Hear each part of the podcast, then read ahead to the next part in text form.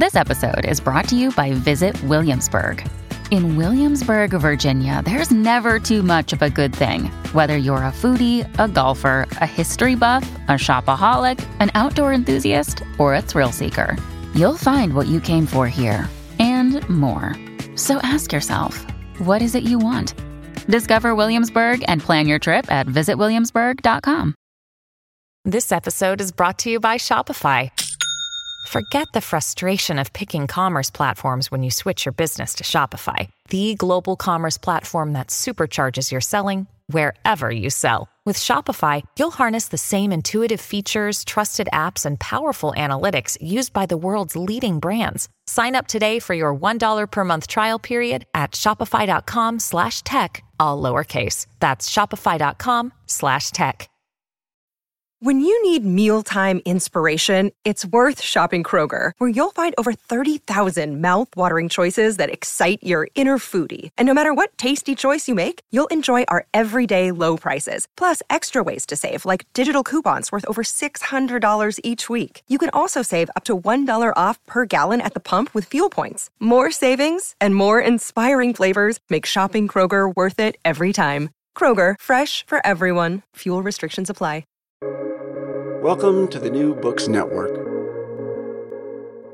Hi, everyone. Uh, today I'm here with Firmin de Brabander. He's a professor of philosophy at the Maryland Institute College of Art in Baltimore. He specializes in moral and political philosophy and has written for a variety of national publications, including the New York Times, Washington Post, the LA Times, the Atlantic, the New Republic, and American Magazine. He is the author of two books, Do Guns Make Us Free, published by Yale University Press in 2015, and more recently, Life After Privacy, published by Cambridge University Press in 2020. This is an interview for the Science, Technology, and Society podcast for the New Books Network, and we welcome Firmin to the show. Hello, how are you? Hi there, I'm good. Thank you for having me. So today we're going to be discussing your uh, book from uh, from about a year, a year and a half ago, uh, Life After Privacy. Um, and so, why don't you tell us a little bit about it? What, where did the project start from? The project actually started a while ago. Well, the idea for it started a while ago. I didn't start writing it in earnest until a few years after that. But really, the idea came in 2013 um, when I was teaching Foucault, of all things, on um, the Panopticon. Uh, to my students, and uh, the Edward Snowden affair dropped and um, you know the revelations about what the NSA was doing and how they were spying on us. And I marched into class and I just went on a tirade telling my students, "Isn't this the worst?" And I just I got crickets in return. They were mystified. They didn't understand why this was such a big deal and I had a very hard time persuading them.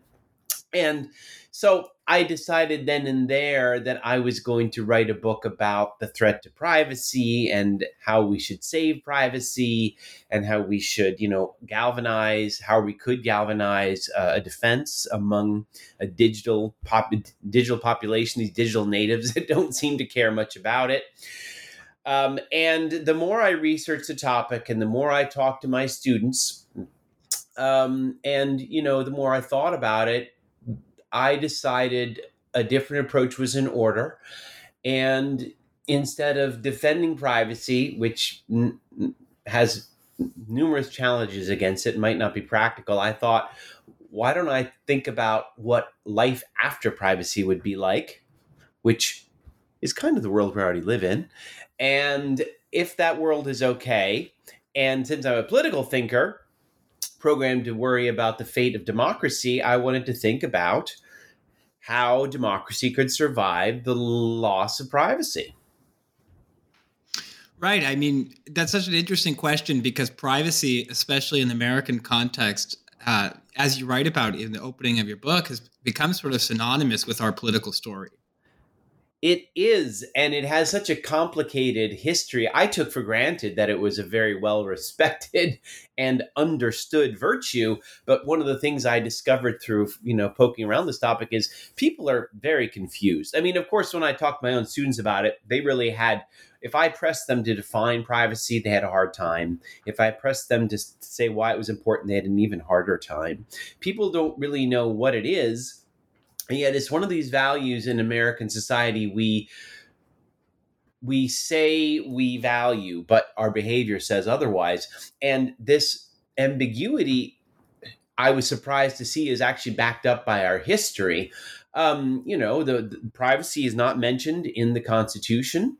Um, it was only really defined about 100 years after uh, the Constitution was written. It was defined by, uh, well, one of its prime legal definitions was put forth by Louis Brandeis before he was Supreme Court Justice. And then privacy itself is only really spelled out and defended um, vigorously by the Supreme Court in the 1960s. It took a long time. So for a lot you know we you know we we should not take for granted that privacy was always self-evident you know its importance was self-evident to in this country. That's hardly the case.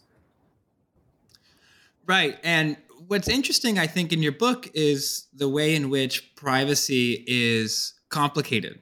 So you know you start off and i think it's the first chapter first few sections talking about we all know what the feeling of having our privacy invaded feels like Hmm. There's a sensation. There's you know a, a, sense to it, and we just struggle somehow to encapsulate this into a analytic term. Maybe that's the right way of putting yeah. it. Yeah, people. When I ask people, when I ask my students, you know, what is a privacy invasion, and what does it feel like? and what is the wrong that is constituted in a privacy invasion that's where they have such a hard time saying what that is you know um, they really can't spell it out. And of course, it doesn't help that this digital economy is premised on forking over all your information, you know. So, you know, for you know digital you know the, the digital youth but also all the other generations like us who've been um, who are slowly uh, uh, acculturated to this digital economy. Um, and actually, I shouldn't say slowly, quickly, thanks to COVID. You know, we have to give over our privacy in order to take advantage of these conveniences. And I like to quote the author Gary Shteyngart, who said once, you know, privacy is just an annoyance. Get it out of my way.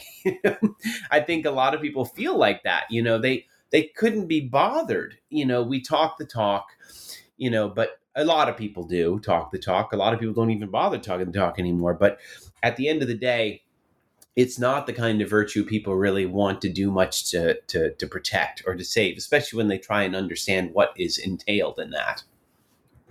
Yeah, and I and you know maybe we'll get there later. I think uh, you know there's a very interesting account of of privacy, maybe even as a virtue, through some of the American uh, authors. Uh, but but first, I, I think for the audience and listeners out there who might be uh, you know, wondering why, you know, how much they'll get into this book if they pick it up. I, I think we should talk about the the Target case um, that you oh, mentioned yeah. in the book, and and because I found this to be kind of like a great example of why privacy is a problem and why it's impossible to articulate. Yeah. So so first of all, I mean, I need you know, I think this is an incredible example too the mega retailer Target stores was engaged in one of the more iconic cases of data analysis and data capture. Now, it is from 2012. So that's ancient in, you know, this fast-moving digital economy, but here's the thing. Uh our you know the, these com- these and these companies that spy on us they are pretty cagey they don't reveal their plans, right? Because as this case will point out, you know, it can be pretty sticky, it can be pretty uncomfortable what they're doing. So I still think this is just, even though it's from 2012, it's still a remarkable case. And I cite it all the time because I think it's illustrative of a couple things. It's illustrative of the kind of information our spies are looking for, which is unexpected to say the least. And it's information we can't fathom. And it also shows their their ambitions. Like they they just have tremendous ambitions for grabbing market share, and data analysis is at the center of this. So the Target case, um, written about in 2012, was um, that they the Target had had commissioned its data analysts to figure out when female customers were in the through purchase history when female customers were in the second trimester of pregnancy. Okay. Okay. That's specifically what they wanted to know. And a host of questions come out of this. Why do they want to know that women are pregnant? Why do they want to know they're in the second trimester pregnancy? How the heck do they know this? And I always start with audiences and ask the first question and and you know, how do they know? And um and everyone says, "Well, okay, now you know." Obviously, the people, the couple was buying a crib, or they were buying diapers, or they were buying all the stuff that young parents buy. That's false, of course. Anybody's had a kid, you know, you don't buy that in the second trimester, or even leading up to it. You buy that the day of, or the day after, or you get it, you know. So no, no, no, it was none of those things. And by the way, Target was so good at this, at predicting, you know, that at figuring out, you know, when women are in second trimester, they could figure out the due date of their customers for to within a week. They really had this nail nailed wow. down. And so, what were they looking for? Well, it turns out their algorithm had landed upon a collection of items that were purchased very early on when women were pregnant. And these include not on their own, but in combination, cotton balls, multivitamins, and lotion, right? Um, very clever of them, right? And but that's not the, none of those purchases are the kinds of things that most um, customers are going to think, oh, you know, that's a tip off, right? So it was very sophisticated, the kinds of things they were looking for. Um, there's one famous story I love uh, surrounding this, where this, you know, this example where um, the um, uh, one family was receiving um, these uh, promotions from Target about all these new child uh, products, cribs, whatever because they determined there was a pregnant person in that house, and the only one who would be pregnant was a second 16 year old girl. And so the and the father was irate. He went into the manager at Target says, "You got to stop this. This is ridiculous." He was so mad, and the manager said, "Oh yes, of course, of course." He goes home. A week later, he calls the manager and says, "I'm very sorry. You were right." My daughter is pregnant. Target knew before he did, you know. Um, and and then the other questions that surrounding this this example are you know not only what they were purchasing but why did they want to know this? Why did they want to know they were pregnant? Well it turns out there are very few there are only a few times in people's lives when their consumer allegiances are up for grabs. And you can totally claim them and reshape their devote their their allegiance. And it and pregnancy, the delivery of a new child happens to be one of those things. And I, I remember when I had my own kids, you know, you're sleep deprived and you, you just want to go to one store and grab everything. You don't have time to go everywhere else. And I used to go to Target actually, you know. And so that's why they want to know if you're pregnant. And then, of course, the question is why second trimester? Well, because again, if you had a child, you know that when you're sitting there with the baby, all these promotions come in uh, from various retailers. And so you're inundated when the child comes. Target wanted to beat the rush. And so he decided, they decided they wanted to get people in the second trimester. And, and what I love about the story is yeah. just the, the richness of it because, on the one hand, as a reader, as you're reading the story, it's just fascinating as in you're like, this is such a great idea on the one hand. Yeah. I mean, on the one hand, this is a mastermind plan to yeah. capture consumer spending. It is. It is. It's mastermind and it's terrifying at the same time. right? I just think it's hugely illuminating about what retailers want.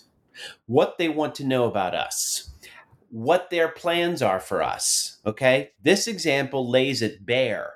And even if it's only 10 years old, you know that is the model we have to understand that that's the model for their data data capture plans today and and i think this is a great part to talk about i mean you know what is the harm here i mean because it's i think even in the target case it's hard to pin down because to be clear target didn't do i mean anything legally wrong per se right. they used their customer data they mm. ran some predictions just like a grocery store might put the milk in the back of the store i mean yeah, this is where it gets so interesting philosophically. Uh, the the the journalist who wrote the article for the New York Times on this case study, he went out to Minneapolis to, to meet with the executives, and he sat in their waiting room for two days. They wouldn't see him, and he said, "Why? What is up with that? You didn't do anything illegal." But they treated it like it was something wrong that they wanted to brush under the rug. Why?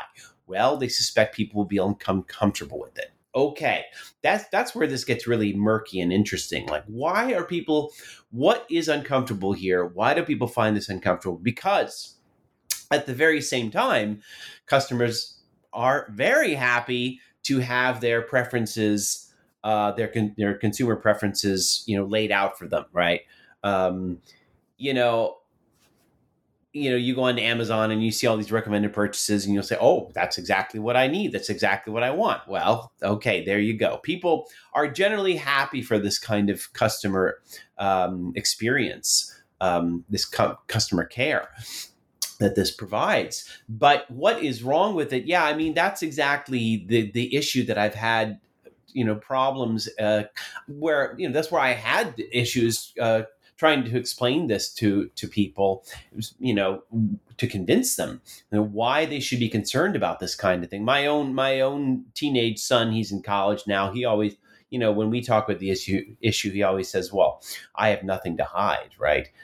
And the, inside me, you know, I've read Hannah Arendt and Foucault, and I want to say, you don't know what you're saying. But on the other hand, you know, there is no obvious and imminent harm is the problem. It's it's far more speculative. You know, so the way that political thinkers have always articulated the loss of privacy, and this is famously the way Foucault does, is that you will lose your freedom and your autonomy. Mm-hmm. You know, but you know, it's it's just it's hard to see how. Uh, I think in this digital culture, it's hard to see how that could be the case.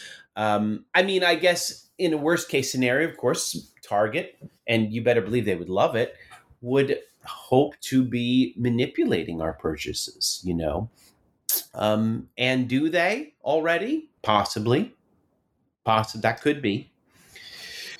And there is a question of, I mean, I think, and this is where, you know, we start to go into the rabbit hole, which is probably a good exercise as it feels also kind of reading this book. On one hand, is like really you know every chapter is about you know what's really going on here and it's yeah. you know at, at, the end we kind of say well maybe we're looking in the wrong spot. But just to keep going down this this path you know you might say that what's manipulation here? I mean is it that consumers just don't know that it's going on that maybe i ended up buying everything at target and i just never knew they were really trying to convince me but now that i know am i better off right am I more empowered? what am I going to do? Storm over to Walmart and start shopping there? I mean, I, I question the kind of, yeah, I que- I wonder what kind of empowerment this can give. I really do. I, I am skeptical. Um, I'm also, frankly, skeptical. I do find c- worries about manipulation. I mean, first of all, manipulation is intensely difficult to pinpoint and identify you know, boy, that's a tough one in its own. But um, as I was trying to argue in the book, you know, it takes two to tango.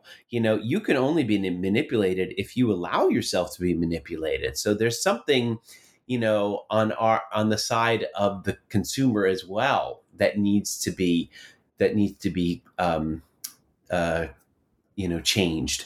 Uh, transformed. You know, privacy privacy protections are always about protecting con- the consumer, but the consumer's gotta gotta have some responsibility as well in being able to identify when they're being manipulated and rebuffing that. And quite frankly, we're such ravenous consumers; we walk right into this trap. You know, I think that's part of the problem here. But at the end of the day, what I was really thinking is that you know um, all of these dangers to our privacy are very difficult to see. And then you combine that with the way consumers have changed in such a way that we are acculturated to sharing and we really care little about privacy.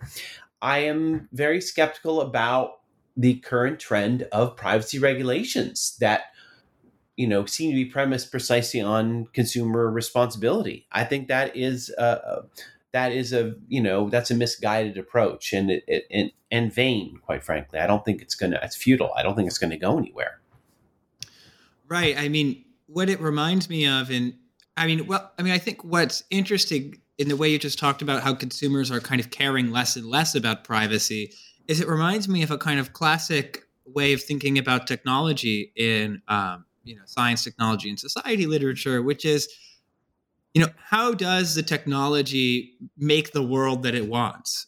Yeah. Right. If you think about back at Google when they were forming maybe in the early 2000s or Facebook, you know, were they laying the groundwork for the kind of capitalism that they wanted, right?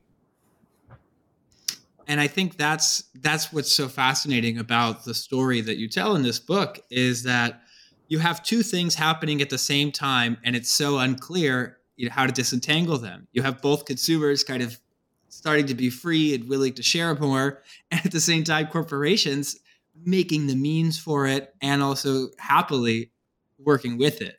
I mean if we weren't such ravenous consumers this might not be you know quite a such a problem. We make ourselves vulnerable through our consumer habits you know. Um, well it, you know, I start it all. I also started to think about privacy. You know, it's interesting. There's a book out now uh, by a colleague. Uh, well, it's not a colleague because I haven't met her, but she's another political thinker over at Oxford, and her book is called "Privacy is Power." And I mean, I haven't read the book, but that title is exactly what I'm critiquing.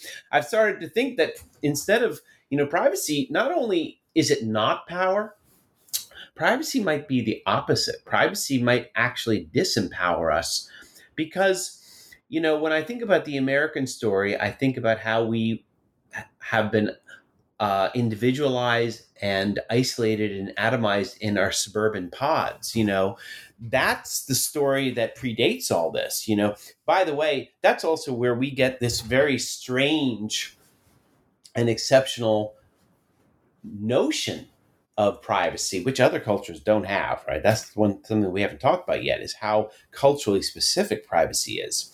It's strange. We have, on the one hand, we have incredibly high standards of privacy in this country because of our suburban lifestyle. What you see now is people don't really care much about it in their digital doings, but they better have those four walls and that, you know, that three car garage and the fence and everything. They have to have all that. But, you know, I think, you know, th- what I mean to say is we've already become individuated and isolated as consumers, and that makes it easier for the targets of the world to pick us off. Yeah, I mean that's a I mean that's a wonderful comment. there's a, there's a lot there to unpack. I think about yeah. privacy. Maybe it's the opposite, but just from the history of kind of social movements, I mean, inherent in any social movement is a social group, right? I mean, there's yeah. no really individual movement no. in that sense. Well, that's really where I my political critique of privacy ramped up. You know, um, when I looked at all the literature, and there are a lot of philosophers who are writing about the importance of privacy today, it, it largely stems from John Stuart Mill. Uh, John Stuart Mill. Uh, you know the way he defined the importance of privacy he defined it largely in terms of individual freedom you know individual freedom of self-expression. And you know the way that argument goes is from mill is you know we have got to have this right. We have got to be left alone to have this right. And even if my thoughts and my words are offensive to you, you know, you never know where, you know, where liberty is going to be expanded. You never know which ideas are going to be worth something. So you need to save them all. You need to protect them all. It's very individuated. And then, yet, when I look through the history, when I look frankly through the history of of social movements, you notice that it it's not lone individuals; it's it's groups. Now they didn't have privacy, right? What I what I meant to say is that what you get with Mill is the suggestion that privacy is a prerequisite uh, to to the expansion of liberties, right? If you don't have privacy, you know, then you don't have these ideas. You don't have people working on their plans for how to extend liberty. That's that's not an accurate uh, explanation or description of how social movements work. social movements don't get time. They don't get space in which to carefully hammer out you know their plans and their ideas and their ideals. You know i looked at the I, I, looked at the civil rights movement closely and i read about the closely about the union history of the union movement. These were both fascinating by the way. And I, I, and about the gay rights movement through the uh, 1980s you know in the civil rights movement these these activists never had privacy they never had privacy. They were oppressed from the very beginning, tormented. Um, the they they only stood a chance because they coordinated their efforts and they worked together. And then they rolled out their their demonstrations in the public realm. And so that started me thinking that, you know, privacy is not the essential ingredient for liberty in a democratic society, I think it's the public realm. The public realm is more important, but the public realm is also in terrible shape today. Another day is here, and you're ready for it. What to wear? Check. Breakfast, lunch, and dinner? Check. Planning for what's next and how to save for it? That's where Bank of America can help. For your financial to dos, Bank of America has experts ready to help get you closer to your goals. Get started at one of our local financial centers or 24-7 in our mobile banking app. Find a location near you at bankofamerica.com slash talk to us. What would you like the power to do?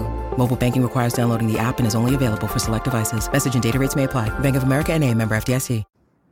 Right. That's, I mean, I think a very interesting notion, uh, especially when we think about, um, you know, the increased presence of algorithms and different echo chamber kind of analysis on in the public sphere today. Oh, and and I think the co-production of you know you send Americans out to the suburbs where we each have our own little plot of land, yeah. and the interesting interplay of of privacy there when you think about neighborhood surveillance, which is a whole kind of you know, oh neighborhood surveillance, yeah, for sure. it's a whole another idea of power. Um, you know, you see you you can see a very interesting account of how privacy is this kind of you know economic construction maybe of, of power that goes back to Brandeis that he didn't want people taking pictures of his wedding. Yeah, well, say well that was Warren, his uh, his Warren. co-author. He didn't want people taking pictures at his daughter's wedding. He was so upset. Funny, right? Technology at that point, that was the new technology at the time, caused that hubbub. Well, you know, when I when I was thinking about how the public realm is in such poor shape today, um, it is because you know, gosh, I started to write this in 2016, 2017, in the aftermath of uh, the Donald Trump presidency, and you know, which in these last five years we've seen such a degradation of online discourse, and the point is that in the digital age, we act and we think that this digital sphere is the public realm. And one thing I wanted to argue is that the digital realm does a very bad job as a public space. It's it's not acceptable. It's not you know, and I even started looking at some of the social movements of the 2010s like Occupy Wall Street, you know, compared them to the civil rights movement. And civil rights movement never had, you know, Twitter in which to quickly ramp up and to, you know, have these um, crowds appear in the street quickly. Um, and yet the civil rights movement was successful. One thing that's remarkable about these networked movements, as uh, some scholars have called these moves from the 2010s, is that uh, you know they they emerge quickly and they're pretty impressive, but then they disappear very quickly. You know, they vanish, and you know, like in Egypt uh, during the Arab Spring, you know, there was great fanfare about this movement, and then the democracy is gone a few years later. There was great fanfare around the, the protests in Gezi Park in Istanbul, which were digitally mobilized, and then they disappeared. And Erdogan, the president of Turkey, he's uncontested in his power. So what you've seen the last five, ten years is that where initially it looked like social media was going to be, you know, a great new tool in the public realm against these tyrants, the tyrant, the you know, autocratic regimes have figured out that this is their best friend you know they've turned it on us. And why is that? Because in our private little bubbles and by private i mean you know not invincible but we're alone in our little bubbles online we're isolated from one another. One of the stories one of the, the, the stories i love to tell in the book and i, I quote is um, you know that researchers um, studying uh, China's what they call the 50 Cent Army, which is um, their army of censors who are online checking every word, you know. Researchers discovered after a while that these censors just were not censoring as much as they thought. And that was very surprising. And um, uh, Zeynep Tufekci writes about this in her book, and she has a great quote where she says, This makes a lot of sense. You know, autocratic regimes, when do they fall? They fall when they lose touch with the people, when they don't have a finger on, on the pulse of what's going on. Social media can do that now, right? Provided it is powerless.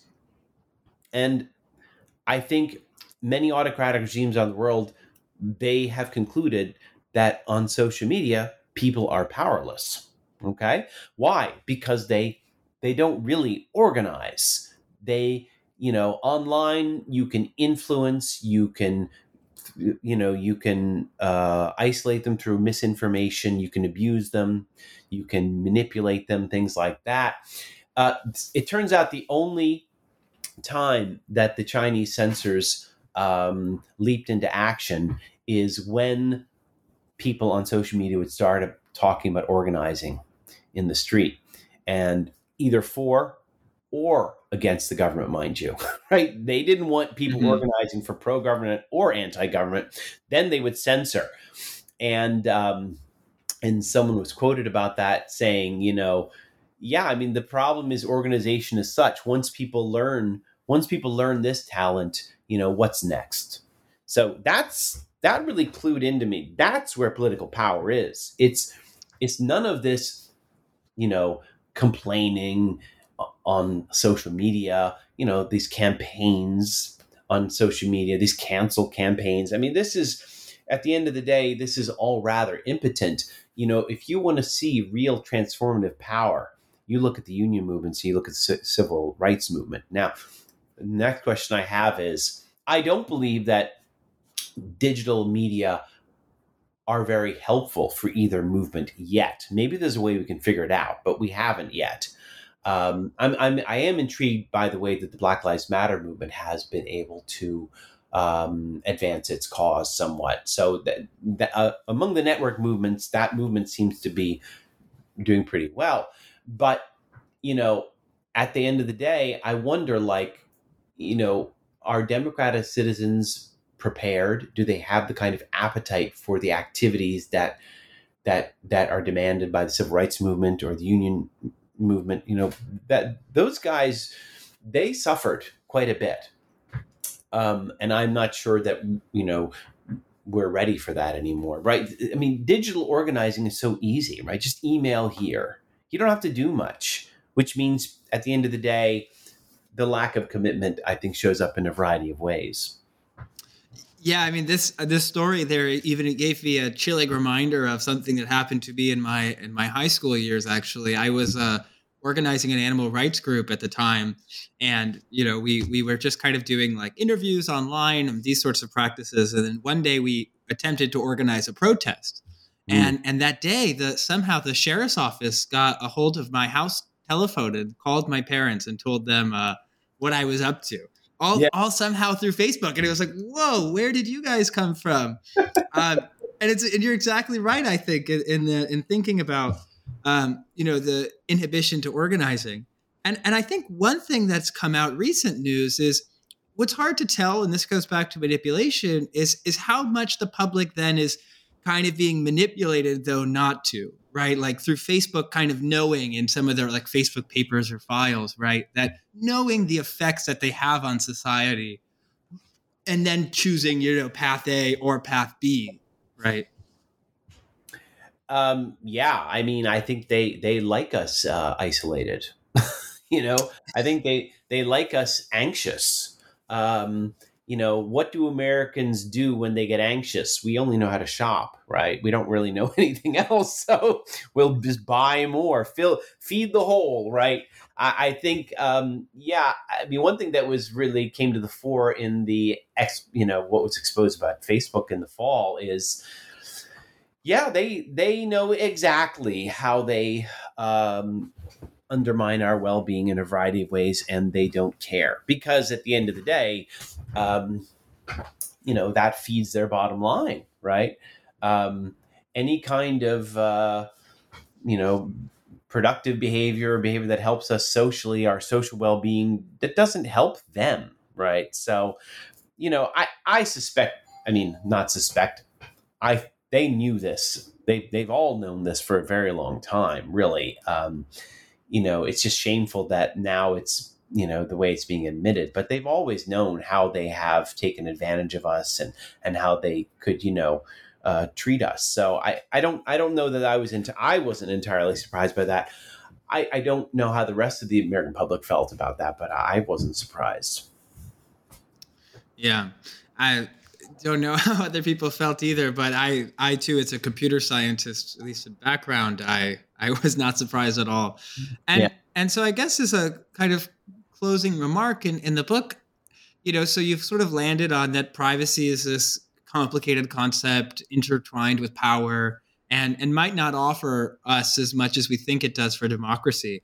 Yeah. Well, I mean, what do you think then we, we, we should do, like where we are today? you know what what what do you kind of think we should do to make movement and progress towards towards our political goals well i tell anybody who will listen i tell them to get off social media and of course i'm the biggest hypocrite because i haven't yet because i mean i have this fight with my wife all the time she is a she's a, she's very involved in politics. She's an activist here for education policy near my home, and she's very successful. And she points out to me all the time how social media is essential to what she does. I mean, ideally, we would have some kind of middle ground where people yes, they communicate it on social media. They organ, you know, they make plans, but the organization still has to happen in in the street. People have to understand that social media cannot be a substitute. It just can't. The digital sphere cannot be a substitute. I mean, I'm going to sound old fashioned, but you know, the real solution is people have to um, meet again in these physical public places that we have across the country, but which are, you know, which are neglected. You know, one of the things I've written about for many years and thought about is, you know, this is in line with our conversation about suburbia is, you know, we don't have a very uh, robust public infrastructure in this country. You know, other other countries do you know like i think about in in paris the cafes the sidewalks are so huge and everybody's sitting in the cafe and they're facing out you know? That says something. That that design in itself says something. It says that the public life is important. You know we announced something totally different in this country when i was when i I don't I haven't seen this lately, but it used to be when you were flying in this country, you would have a magazine called SkyMall that would sit in the you know, in the pocket in front of you and I would read it and just I couldn't believe the stuff that was for sale and the stuff people were buying and it was so expensive. But I remember you would always see a segment of things for your backyard. You could buy a basketball court for your backyard. You could buy a volleyball court for your backyard. You could buy a bar you know for your basement. Well these are all social venues, or they were, right? Now they're in our basement. Who's coming to my bar? you know, I have a very strict entrance policy. Maybe only three or four people. They'll probably look exactly like me. We need, you know, this is just a, a roundabout way of saying we need more public places where we mingle and we see difference and we speak face to face because you know one of the major shortcomings of this digital sphere is what it is is that digital communication is highly limited right? Uh, that's a huge point in my book which we really haven't discussed but digital communication is probably the biggest problem.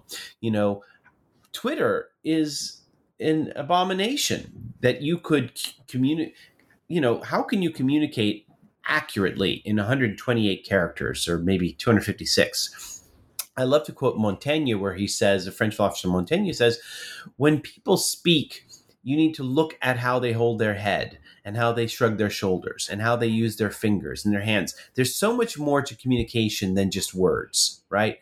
There is the whole person. There's a lot of nuanced communication, and that's all lost in the digital sphere so far. I mean, maybe maybe technologists can think of a way to accommodate for that in the future, but we have not yet figured out a way to make this medium uh, effective for communication. It's it's highly ineffective, which is why you see so much anger uh, in these in these forums. You know, you know the point I was making with SkyMall is that everyone is busy feathering their nest in this country. You know, they're they're focused on the private realm, even though they don't care about it digitally.